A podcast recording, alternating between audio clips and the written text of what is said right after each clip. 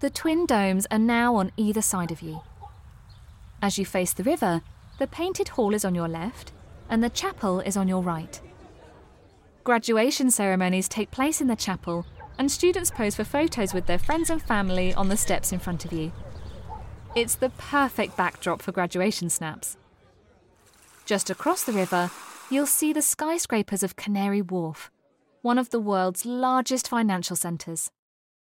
We have close ties with major international companies such as IBM, Microsoft, and Unilever. This gives our students the opportunity to take up internships and placements during their studies.